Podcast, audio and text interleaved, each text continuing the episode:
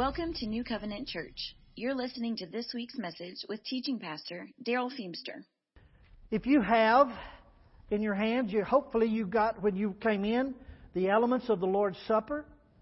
You should have it. If you do not have the individual elements, would you lift a hand? We want to make sure you have opportunity. We're going to be taking this at the end of the message together, and so we want to make sure that everyone has one that wants one. Okay? Looks like you've done a good job. The third Sunday of every month, we celebrate congregational communion, and a lot of times we'll do it during the, the worship time, but I asked permission today to hold it off, and I think you'll understand as we go through the message this morning. But uh, Pastor Chris just finished a series called To Whom Shall We Go?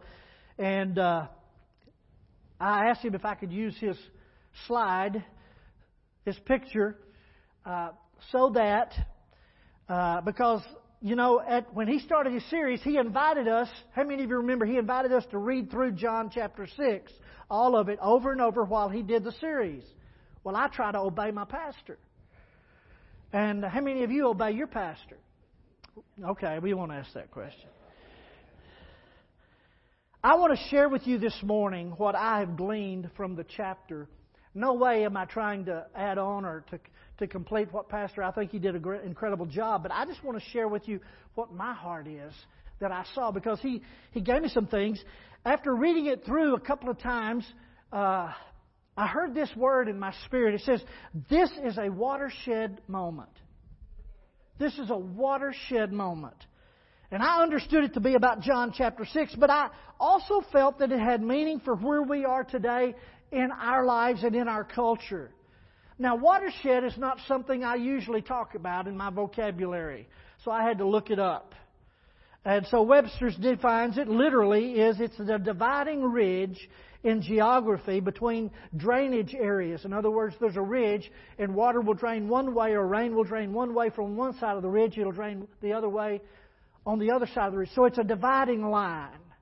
But figuratively, Webster says it's a crucial dividing point or line or factor. It's a turning point. It speaks of defining or deciding moments in life or in direction or in purpose a dividing line, a watershed moment.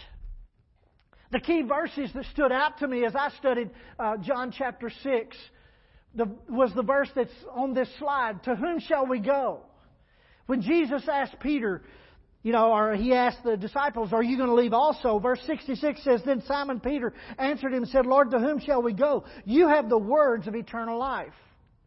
And what stood out to me in this verse is the words of eternal life.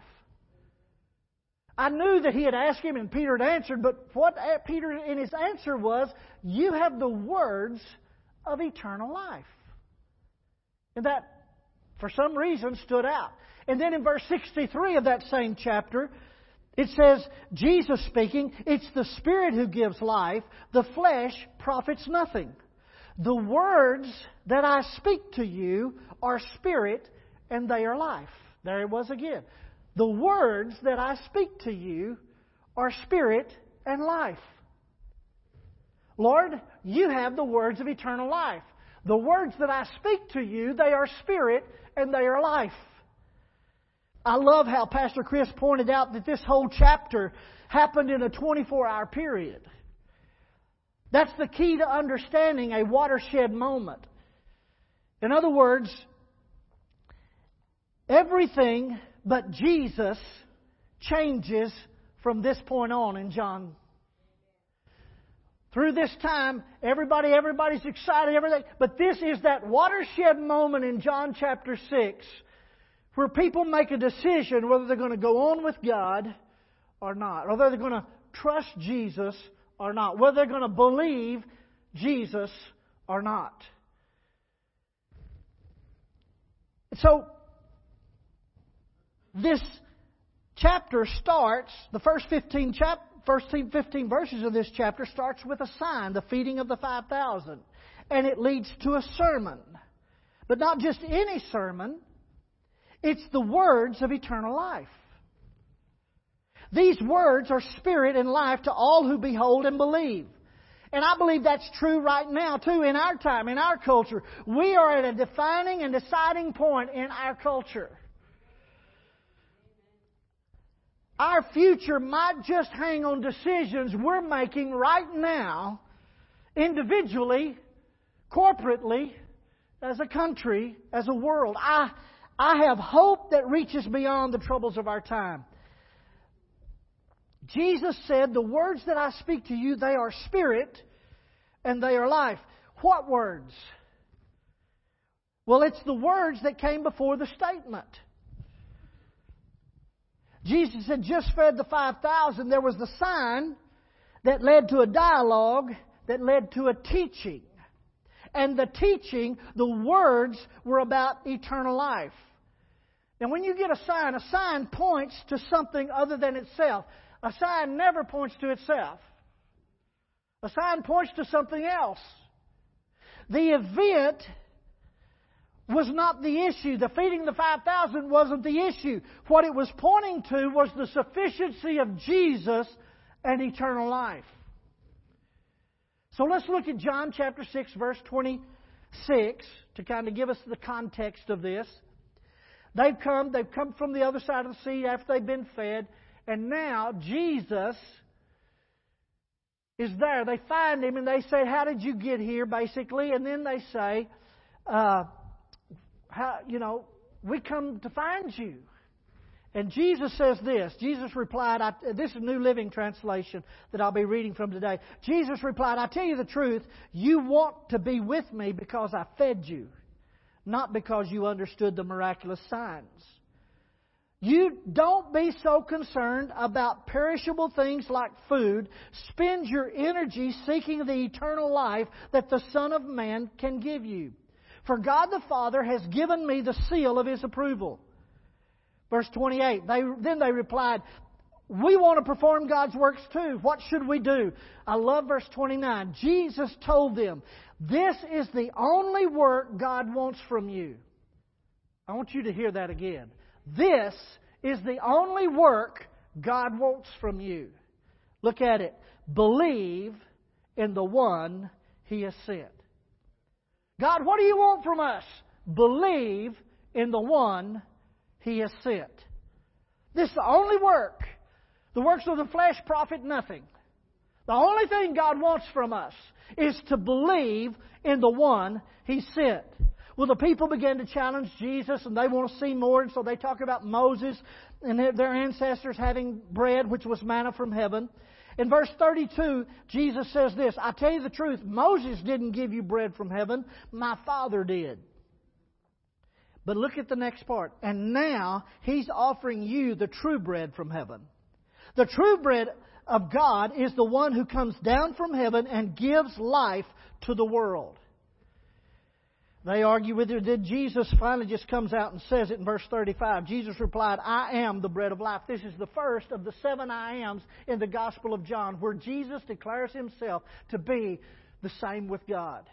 I am that I am. In fact, in the Greek, I am here is two Greek words. It says, I am, I am. I am, I am. In other words, He really is. He is the bread of life.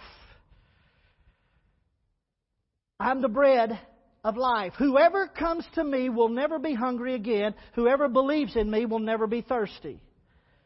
But you haven't believed in me even though you've seen me.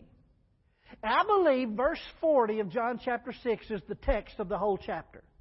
Verse 40, because it talk, tells, us, tells us about what God really wants. Verse 40 of John chapter 6 says this For it is my Father's will that all who see his Son and believe in him should have eternal life, and I will raise them up at the last day. It's my Father's will. This is what God's after. That all who behold the Son and believe in him should have eternal life, and I will raise them up at the last day. Everything else from this verse is illustration and explanation. But this verse, and so I want us to look at these words. You knew I was going to do this. You've got to have a word study if I'm preaching. Okay? I want you to look at these words. The word see It's theoreo. It means to look at closely, to gaze, to look on with interest or for a purpose. By implication, it means to comprehend, recognize, and acknowledge. In other words, acknowledge me. And then it says believe, pisteuo. It's to be firmly persuaded and convinced as to who Jesus really is, convinced of his person.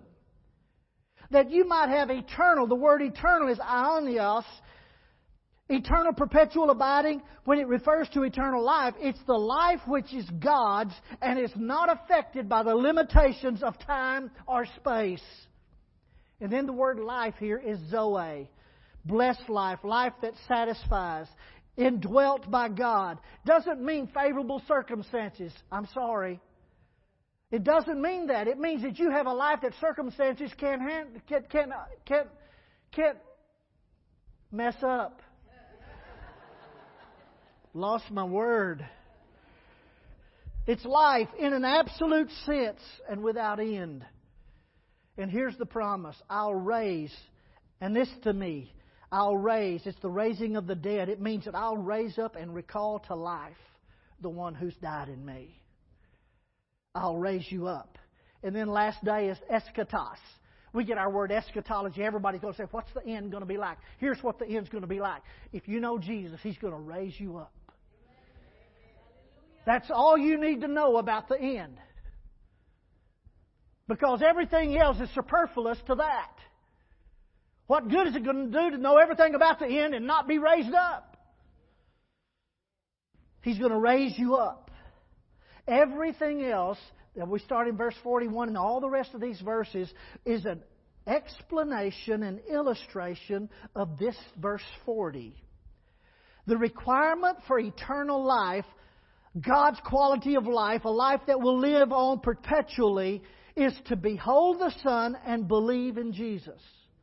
Behold and believe. Well, I thought this was talking about eating and drinking. Well, we're going to get to that because verse 54, look at verse 54 compared to verse 40. Have you got them both up? Thank you, Pat. Verse 40 says, For it is my Father's will that all who see his Son and believe in him should have eternal life, and I will raise him up the last days. But anyone who eats my flesh and drinks my blood has eternal life, and I will raise that person up at the last day. Saying the same thing. They're called parallel passages. One is the interpretation of the other. For what does it mean to eat his flesh and to drink his blood? It means to behold and to believe in Jesus. But here's the point. Most of us think we believe. Most of us believe, think that we've beheld. And Jesus says to these very people who are listening to Him, You have come to me, you see me, but you don't believe in me. Well, we're here. We're asking questions. Doesn't that mean we believe in you? And so Jesus is going to explain to them what it really means to behold and to believe in Him. Anyone who eats my flesh and drinks my blood has eternal life. There's a provision been made for you and I for eternal life. It's not through the things, not through the things we believe, it's through the one we consume. Through the one we assimilate, through the one we attach ourselves and become in union with. Why would Jesus use such graphic language? Eat my flesh, drink my blood. Sounds like cannibalism, doesn't it? You see, the people thought they were believing when in reality they were merely trying to get what they wanted. They wanted something from Jesus. They didn't want eternal life, they wanted bread and food. You see, they wanted a political Messiah a Messiah because it had been prophesied that the Messiah, when the Messianic kingdom came in, the Messiah would provide bread for everyone and he would defeat Rome and he would set people free. Their life would be easy under the rule of the Messiah. You see, what they believed if Jesus was, and that's what they said at the end of, of, of them eating, was this is the prophet who was to come. But what they believed about that prophet was to totally miss Jesus. They had come to Jesus for what they wanted, not what they needed. And so Jesus is fixing to burst their bubble. And let me tell you, for a lot of people in our world today, though they would say, I believe in Jesus, Jesus would bust their bubble if they really understood what it meant to believe. Because it's not about a mental assent to a truth of history. Eternal life, the only requirement is to believe. But what does it mean to believe? It means to eat and to drink the sufficiency of Christ in everything He's offered to us. So, they needed forgiveness. They needed eternal life, but they were willing to settle for full stomachs, freedom from Rome, and an easier lifestyle. Sounds like America. We need Jesus, but we're willing to settle for what He provides. We want Him to take away our pain. We want Him to ease our troubles. But we never realize what He came to give you is a life that nothing can take away. Trouble can't touch.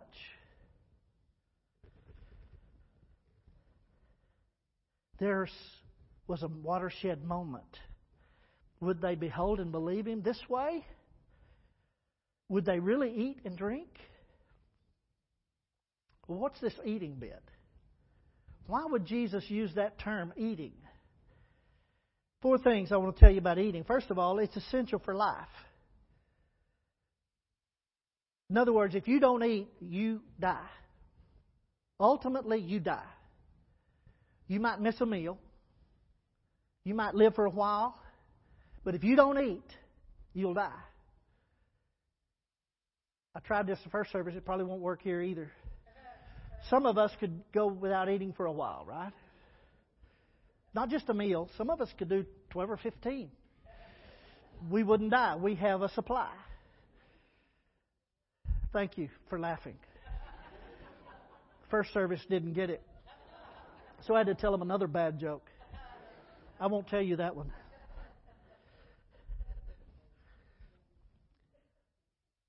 What is this? eating? It's essential for life. If you don't eat, you die. You, you get hungry for a reason. You need nourishment. And that leads us to the second thing. Re- eating is responding to a felt need. It's essential for life, and it's a response to a felt need. Have you ever felt really hungry? I don't mean uh, between meals. Have you ever been really hungry? Very few times have I been really hungry, but on those times, you know what it is to be hungry. And uh, that's an acute, uh, unmistakable feeling. And eating is a response to a felt need. Jesus said in this, in this same verse, He says, No one comes to, to, the, to, to the Father except through me, and no one comes to me except that the Father draw them. Have you ever wondered how the Father draws? It's right here. He draws you by hunger. Not physical hunger, though that could be the case. He draws you by that hunger, that gnawing and knowing that something is missing in your life. Something is missing. There's a hole in your spirit, not just your stomach. There's something, and you may have tried to satisfy it with everything else, but there's that gnawing knowing that something is missing the Father is drawing you to the, only, the one thing, the only thing that can ever satisfy, and that's the one He sent. And so Jesus uses about eating and, and drinking because it's essential to, for life. It's, it's responding to a felt need, but it also implies an act of uh, appropriation. In other words, the food, the provision that was previously outside of me, is taken inside, it's assimilated, and it becomes a part of me, supplying health and strength. So it is spiritually. Verse 56 He who eats my flesh and drinks my blood abides or lives in me, and I in him. In other words, when you eat, you take in through your mouth into your system, and we could go into much detail, but what happens is that is assimilated and goes to every cell of your body, which supplies and nourishes you for life. When you receive Jesus, you don't receive an addition to your life. You receive Him into you, and He affects every part of your life. You don't, you, He assimilates. He abides in you, and you're in Him. There's a living union between you and Jesus when you receive Him, when you behold and believe Him. There's a living union as if you've taken Him in. And He now lives through the pores of your being, the depths of your soul. It's not a religious ritual, it's real life.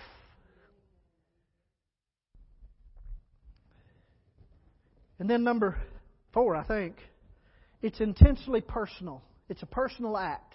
It's something which no one else can do for you. If I'm to be nourished, I must myself eat. Standing by and watching others eat will not supply your needs. No one can believe for, in Christ for you. Your mom and dad can't just teach you enough that you know Christ. You've got to eat. You've got to take it in yourself. It's intensely personal. Well, what is this bread? Verse 51 Jesus said, I'm the living bread that came down from heaven. Anyone who eats this bread will live forever. And this bread, which I will offer for, so the world may live, is my flesh. Jesus is speaking of the sacrifice that he's going to make on the cross for the life of the world. Verse 55 For my flesh is true food, and my blood is true drink. Can you hear them just squirming with that as a Jew? Anyone who eats my flesh and drinks my blood remains in me, and I in him. I live because of the living Father who sent me, and in the same way, anyone who feeds on me will live because of me. To have eternal life, you must believe and receive Jesus all of Jesus, His teaching, His redemptive work, His commandments into the innermost core of your being. It's totally assimilating the person of Christ and completely identifying with Him. His teaching, His passion, His cross, His resurrection, and His commands. Jesus says to you, I'm going to pay as the Son of Man what men could never pay on their own. I'm dying in the flesh so you might live beyond the flesh. I'm giving up my lifeblood as the price of the sin of the world so that you will never have to pay it because you can't afford it. I'm going to die that you might have eternal life by me. To have eternal life, I behold and believe. I eat and I drink. I consume the reality of who Jesus is. I receive it to be assimilated and identified with as my very life. And it's just as Jesus lived by the Father, I live by Him. Have you eaten? I don't mean are you going to eat. Have you eaten? I find there's four kinds of eating, four kinds of eaters. You know them. There's the tasters. You take it in your mouth, you swish it around, examine it, judge it. And if you're a real good ta- wine tasters, you know they taste it, they swish it around, they smell it, they'll taste it, and then they what do they do? They spit it out. Now I didn't test, I didn't taste wine but I was a milk judger in high school. In FFA, we judged milk.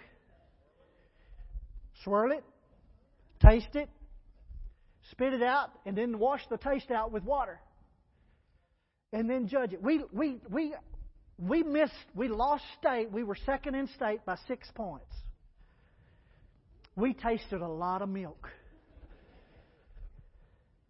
But here's the thing about tasters they don't swallow. The tasters were there that day.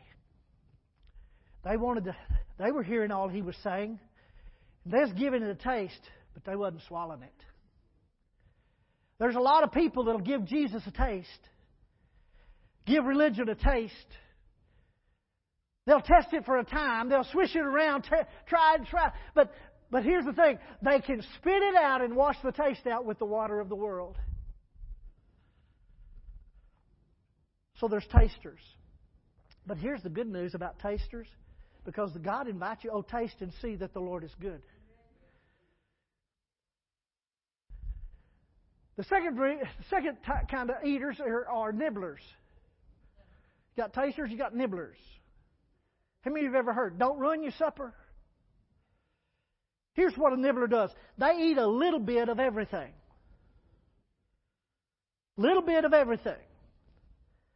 And the reason is, in other words, they'll, they'll try to find everything, little, little parts of everything to satisfy them. And the reality is, they're not really hungry for what would really nourish them because they've nibbled all day. They've nibbled with the things of the world. They've nibbled with the, the opportunities around them. They, they look at many things to fill and to satisfy. So when the time comes of a place of need, you're not hungry for that which would really satisfy. There's a lot of people who, who, who nibble at Christ, but they've nibbled, they've nibbled on everything else. They're trying everything else too. And so they really never come to realize what they can really get in Christ because they're so deceived by the things of the world. There's tasters, there's nibblers. Some of you will get mad at me for this one, but there's dieters. There's dieters. Here's what it is about a diet, dieter. They're in control of what they eat. They're in charge of their lives. They're careful with their calories. They eat a little, but never to the full.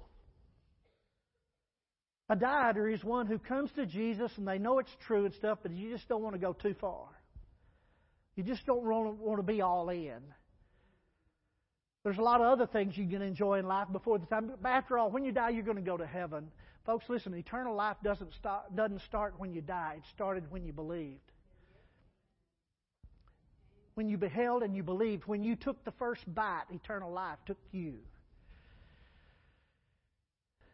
That's why Peter couldn't go when everybody else went.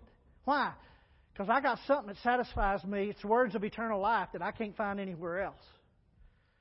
Let me tell you something. If I, I had a guy call me one time. He said, "Preacher, it's just too hard. I got to quit. I'm quitting. I'm quitting. I'm quitting." I said, "Okay, quit." Just quiet on the phone. I understand it's hard. I know that you're really going through pain, all these things. Just quit. He said, Preacher, you, you know I can't do that. I said, Yeah, that's why I said it. I know you can't. Because once you've tasted, once you've realized, once you've consumed and eaten and drank, there's nothing else in this world that can satisfy. Nothing. There's dieters. Then this is who I want to be. I hope you do too. Connoisseurs. There's connoisseur eaters. These are the people who study and are interested. They have a fine appreciation for the food. They're the one who knows and enjoys all the pleasures and the delicacies. They're the ones that once they've eaten, they ask for the recipe.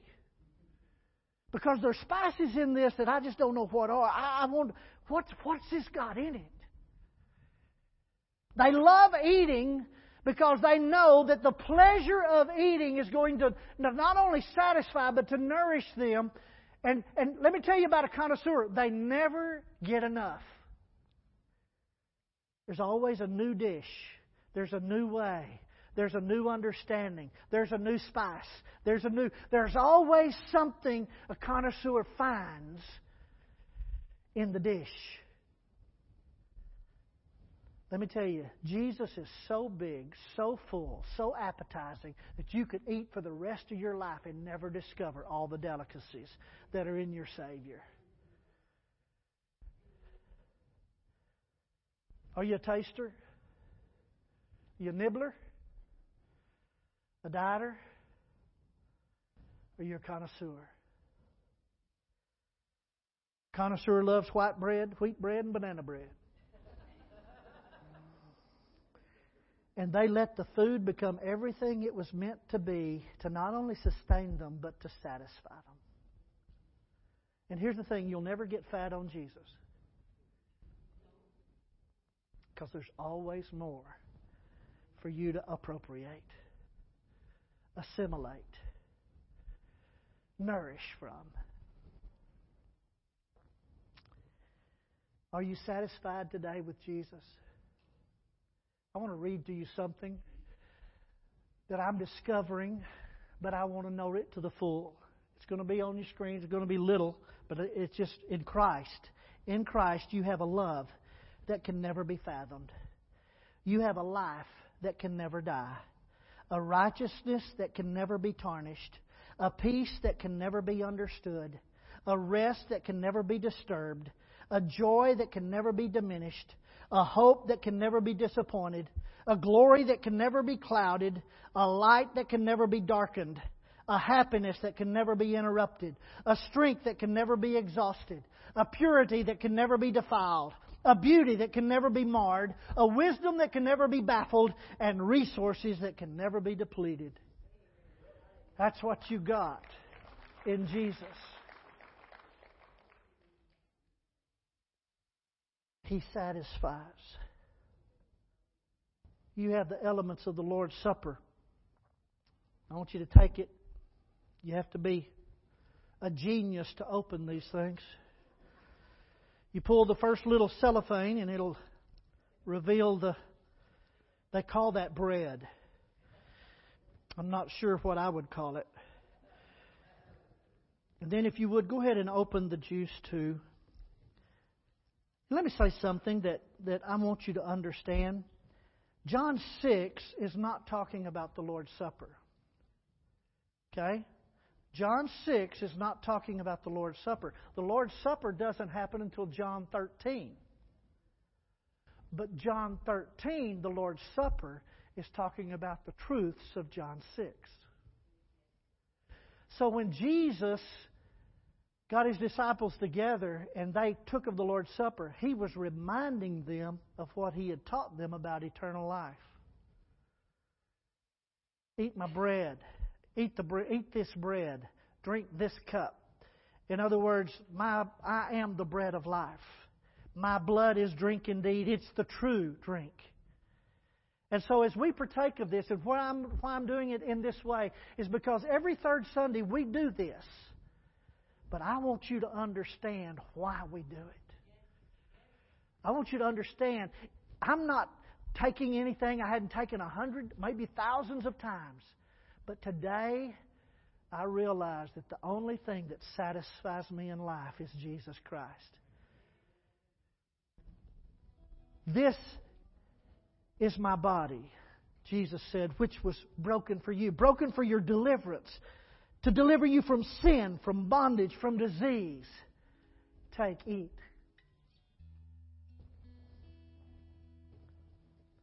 This juice represents the blood of Christ, the blood of a spotless lamb, free from guilt and, and the stain of sin, poured out freely on the cross as the just payment for the sin of the world, for your sin, for my sin. Take and drink. Drink all of it.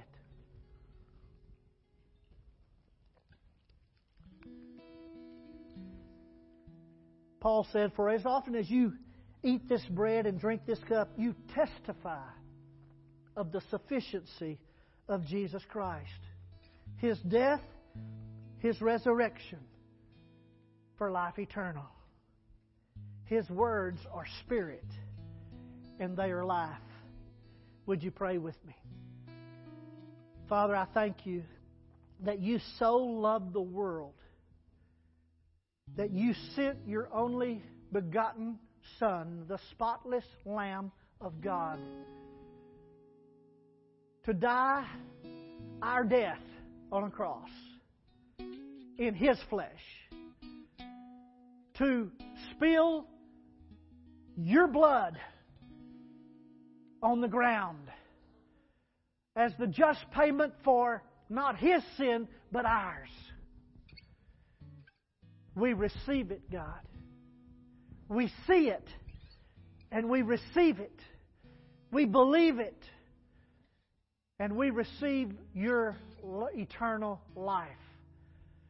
That perpetual life that not even death can stop. I live it now, I'll live it then, and you're the source of it. I give you worship. I give you praise. I adore you. and I press toward discovering more and more and more of you. I'm not full yet, Lord. I want to keep on eating. I want to keep on drinking. I press on. In Jesus' name, I praise you. Amen. Would you stand together with me?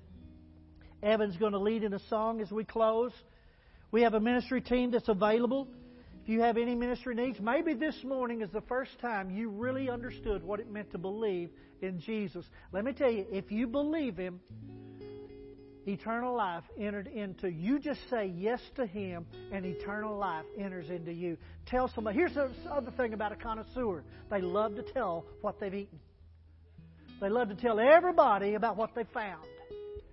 A connoisseur can tell you all about it because they found pleasure and satisfaction in it. When you know Jesus, you can't help but describe him to everybody else. Amen. I told the first service that if we were going to be connoisseurs of juice and bread, we need to get new communion cups. That it's hard to be a connoisseur of styrofoam. You know, what I do want to share with you though is Pastor Darrell, myself, um, our children's leadership, our nursery leadership, our youth leadership. We don't have anywhere else to go. We come to Jesus Christ and we come to His Word and and every message that's preached every Sunday. I think Pastor Darrell did a fantastic job. Uh, he said he didn't he didn't. Amen. Yeah. We didn't we didn't plan out when I started this series that he was going to close with this message and close out the series. And I say that just because every Sunday we come to him. Every week we come to him and say, Lord, we don't have anywhere else to go. We don't know what else to say. We don't know what to share, but we know you do, and we're going to come to you and we're going to say whatever you tell us to say. And that's every area of ministry here. But we can't eat for you. And that's what this word was about. You have to get to the point where you come to Him and realize, Lord, there's nowhere else to go. I want to consume you. I want to consume your word. I want to have conversations with the Father myself and hear him and know him and respond to him. You have to do it yourself. And all that we do and at every ministry that we have here, all that we can say is we've found out there's nowhere else to go. And we're telling you about this amazing meal that will make you whole and fill you up and that there's nowhere else to go. But you've got to to decide that for yourself. You have to consume it yourself. You have to come to Him and come to that place yourself. And we want to walk with you in that. But you have to make that decision. Will you pray with me? Dear Heavenly Father, we thank you that you have made every provision, that your work is that we would believe in your Son, Jesus Christ. Father, I pray that the Holy Spirit would manifest Himself in this place. Lord, your word says that He reveals all truth. I pray that you would open eyes this morning, open ears this morning to hear your voice like they've never heard before, Lord, to, to, that they may have tasted, but they haven't swallowed, Lord. And this morning I pray that they would swallow and be filled by you, Lord. And once and for all make the decision and come to the realization that there's nowhere else to go. Lord, nothing else will satisfy. Lord, we give you all glory and all praise and all honor. In your name we pray. Amen. Amen. Well, before you go, we've just got a couple of quick announcements. There will be middle school and high school youth tonight, 5 p.m. Yeah, and then Spark and Life Group this week. Uh, and then there is going to be a special throne room encounter on uh, Saturday, April 3rd at 7 p.m. They've all been special, but this one is going to be the Saturday before Easter Sunday, and there's going to be some special things included that, and so we want you to make plans now uh, to join us at that throne room encounter on Saturday, April 3rd at 7 p.m. Uh, there will be a men's breakfast Saturday, April 10th. That's a couple of weeks away, but just want you to get that on your calendar. And then all ladies, uh, there's going to be a ladies' night out. There's uh, these little flyers out in the foyer. It's going to be uh, Friday, April 16th from 6:30 to 9. Dinner will be provided for you. We just need an RSVP. There's not going to be any cost to you, but we'd like to get a good count of who's all going to be there so that you can sign up for that out in the foyer. And uh, if you are available and can, if you could help us stack the chairs on these two sides. We've only got a few weeks left of stacking chairs before we're out there, uh, but we'd really appreciate that. God bless you and have a great week.